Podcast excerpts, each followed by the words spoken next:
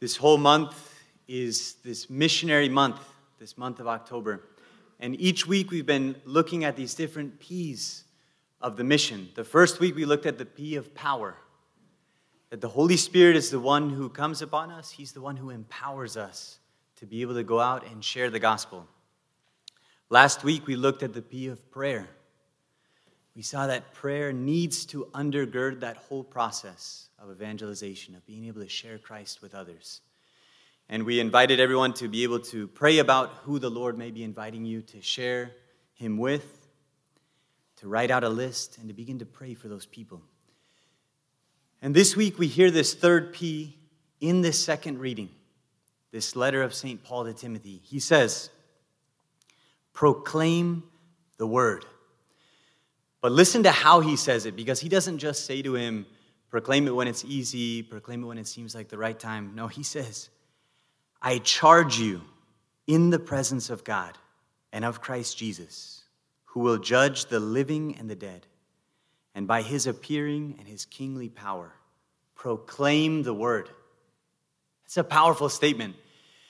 What we may not realize is that, that those words, I charge you, and then in the presence of God and of Christ Jesus, that's actually taken from an ancient Greek formula. It's a rite of succession. When somebody was handing on the office to somebody else, they would say these words I charge you, and they would do that in the presence of witnesses. And this is what St. Paul is doing. Sometimes this second letter of St. Paul to Timothy is referred to as St. Paul's last will and testament. He knows that his life is coming to an end. He's in jail right now. Next week, we're going to hear this portion of this letter in which St. Paul writes to Timothy, I am about to be poured out as a libation. He knows that he's about to be killed.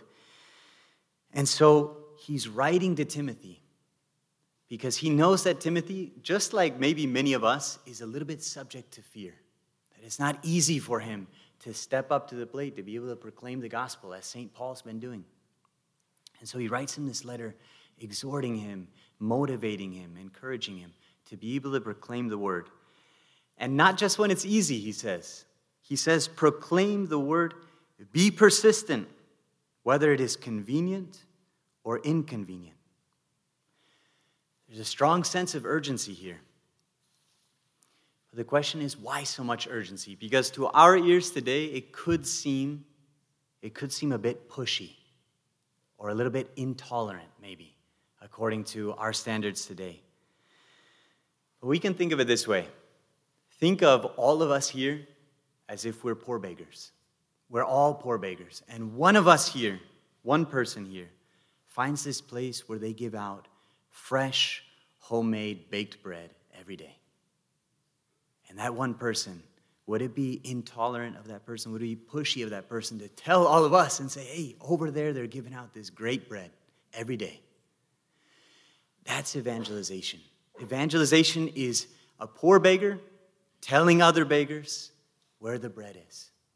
And St. Paul, he's not just telling where the bread is, he's telling where the bread of life is, who the bread of life is. And he's urging Timothy to be able to share that good news with others. And he tells him to do it with persistence, whether it's convenient or inconvenient, whenever it's easy and whenever it's not so easy. If there was somebody that did this with persistency, it was St. Paul.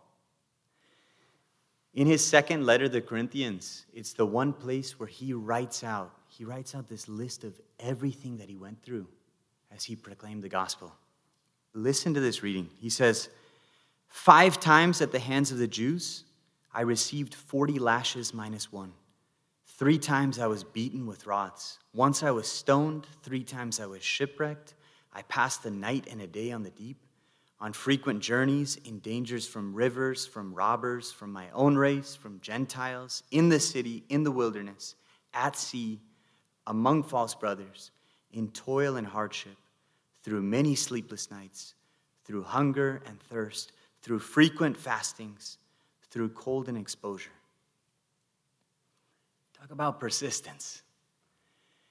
The question that this raises is why did he do that? How did he find this energy and this force to just keep on going? And the answer is because he had had a very real encounter with Jesus Christ. Jesus Christ had appeared to him in a very special way. And he knew, he knew he had a certainty that Jesus Christ was alive. He had experienced Jesus' mercy in a powerful way because St. Paul, he had done terrible things. Many people had been killed at his approval. But he had experienced the Lord's mercy and then the Lord calling him to this mission to go and proclaim the word. And the same is true for us. If we've encountered Jesus Christ really, truly, if we've experienced his love, his mercy, if we know that he's alive, and it begins to awaken in us a desire to share that with others. Just like St. Paul, it's not just for us, it's for other people as well. It wouldn't be pushy or intolerant, it would be selfish to keep that to ourselves. Then I think sometimes another question arises in this, and that is well, do we have to actually proclaim it? Could it be just enough to live out our faith? You know, we live out our faith, isn't that enough? And that is a good thing. It is good to live out our faith. In fact, that's going to be the topic of next week's homily the power of presence. But it's not enough. This is what Pope St. Paul VI writes in this document, Evangelii Nuntiandi, which we've been working our way through in these weeks. He says, The good news proclaimed by the witness of life sooner or later has to be proclaimed by the word of life. There is no true evangelization if the name, the teaching, the life, the promises, the kingdom, and the mystery of Jesus of Nazareth, the Son of God, are not proclaimed. If you read through the Gospels, there's this common thread that as soon as somebody has a real encounter with Jesus Christ, the first thing that they go and do is they tell others. And there's so many stories of that, but there's one that really stands out, I think, and that's the story of the good of the Samaritan woman. This Samaritan woman, if you'll recall that story, she is an outcast because of the things that she's done in her life. She doesn't want to even be seen in public, and so she goes to the well in the middle of the day when nobody else is out in public. And that's when Jesus encounters her. She has her encounter with Jesus. And he restores her dignity. He teaches her that she's a daughter of the Father, just like everybody else. And after that encounter, the first thing that she does is she goes back into the town and she begins to share with others about Jesus Christ. I found the Messiah. Come, come and see. Come and meet him. And John, what he writes in the gospel is that many of the Samaritans of that town began to believe in him because of the word of the woman who testified.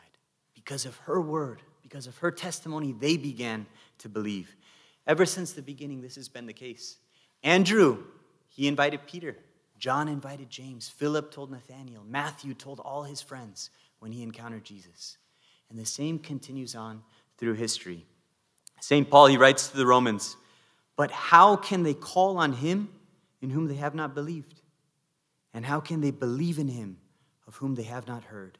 And how can they hear without someone to preach?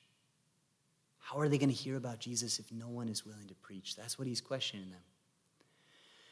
On a more personal note, I know I would not be here today. I would not be here if it were not for the persistence of one friend that I had that invited me over and over and over again to come on a retreat that deeply impacted my life. And maybe the same can be said of many of you that you wouldn't be here if it weren't for somebody that had invited you. So the final question tonight is okay, how can we do it? How can we proclaim? And the answer is simple. We can bring together these P's that we've been looking at pray, proclaim, and keep on praying. Pray, like we said last week. Pray, ask the Lord, Lord, who can I invite? Who can I tell? Who can I share you with? Write out your list and begin to pray for those people. That's the first thing that you need to do. Before speaking with them, pray for them. Then go and proclaim. And this can be done in many different ways. You can write an email to them, you could write a letter to them, you could share a good video, a good talk, a podcast, a good book that you've read with them. You could share your testimony with them, what Christ has done in your life. You could invite them to something. Specifically, this month, what we're doing is the proposal is for everyone here to be able to invite at least one friend to the final Sunday Mass of this month, October 30th. It's a mass specifically geared for new people. The homily, everything. And then keep on praying. Once you've invited them, keep on praying. Water that invitation, water that seed that you planted with more prayer. It sounds so simple, and it really is, but it's also very powerful. And I've seen it played out so many times, so many times, and I've seen that it works. But I just want to end by sharing one story with you about how I saw this in action. Very early on, when I was still in college at Oregon State, we were organizing a retreat, and everybody on the team was invited to do just this to pray, to come up with your list, to begin to pray for that list of people, then to go out, invite, invite them, and keep on praying. And we were all doing that. And one girl, she shared this testimony after the retreat of somebody that she had invited. She said that she had done that. She had written out her list. She was praying every day. She was praying for this list. And one day, she was in her dorm room and she was working her way through that list. And she came on this on one of the guys on her list. And as she was praying for this guy, she felt in her heart, go and invite him. Go and invite him. So she did.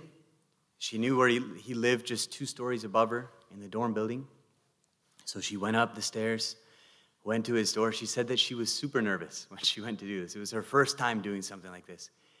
And she went up to his door his, in his dorm and did one of those knocks that you almost hope they don't hear it.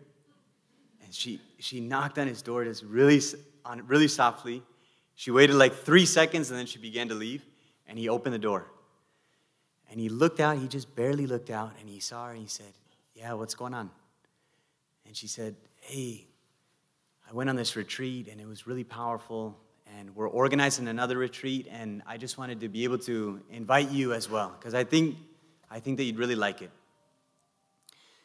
So he just looks at her, takes the invitation, says, Okay, thank you, and shuts the door. And she went back to her room, and she said she went back to her room thinking, I failed. Like, that was terrible. That went terrible. She didn't know what to say, so she went, she went down to her room, and as soon as she got down to her room, she receives this text message, and it says, Can you please come back? So she goes back. And then she was thinking, What, what is going on? So the guy says, Why did you invite me? And then she was even more nervous. She said, I don't know. I, I was praying, and you came to mind, and I've been praying for you, and I think that you would really like this retreat if you went on it. And so I wanted to invite you. And he said, That's pretty crazy because he said, I've been feeling really far away from God lately. And I was in my, in my room, my roommate was gone, and I just started praying. I prayed to God and I told God, God, I feel really far away from you right now. Please give me some sign that you're there. And that's when you knocked on my door. Who is waiting for you to tell them about Christ? Whose life could be deeply impacted if you have the courage to go and tell them Christ has done in your life? If you're willing to proclaim Christ to them, pray, proclaim, and keep on praying because that's very powerful.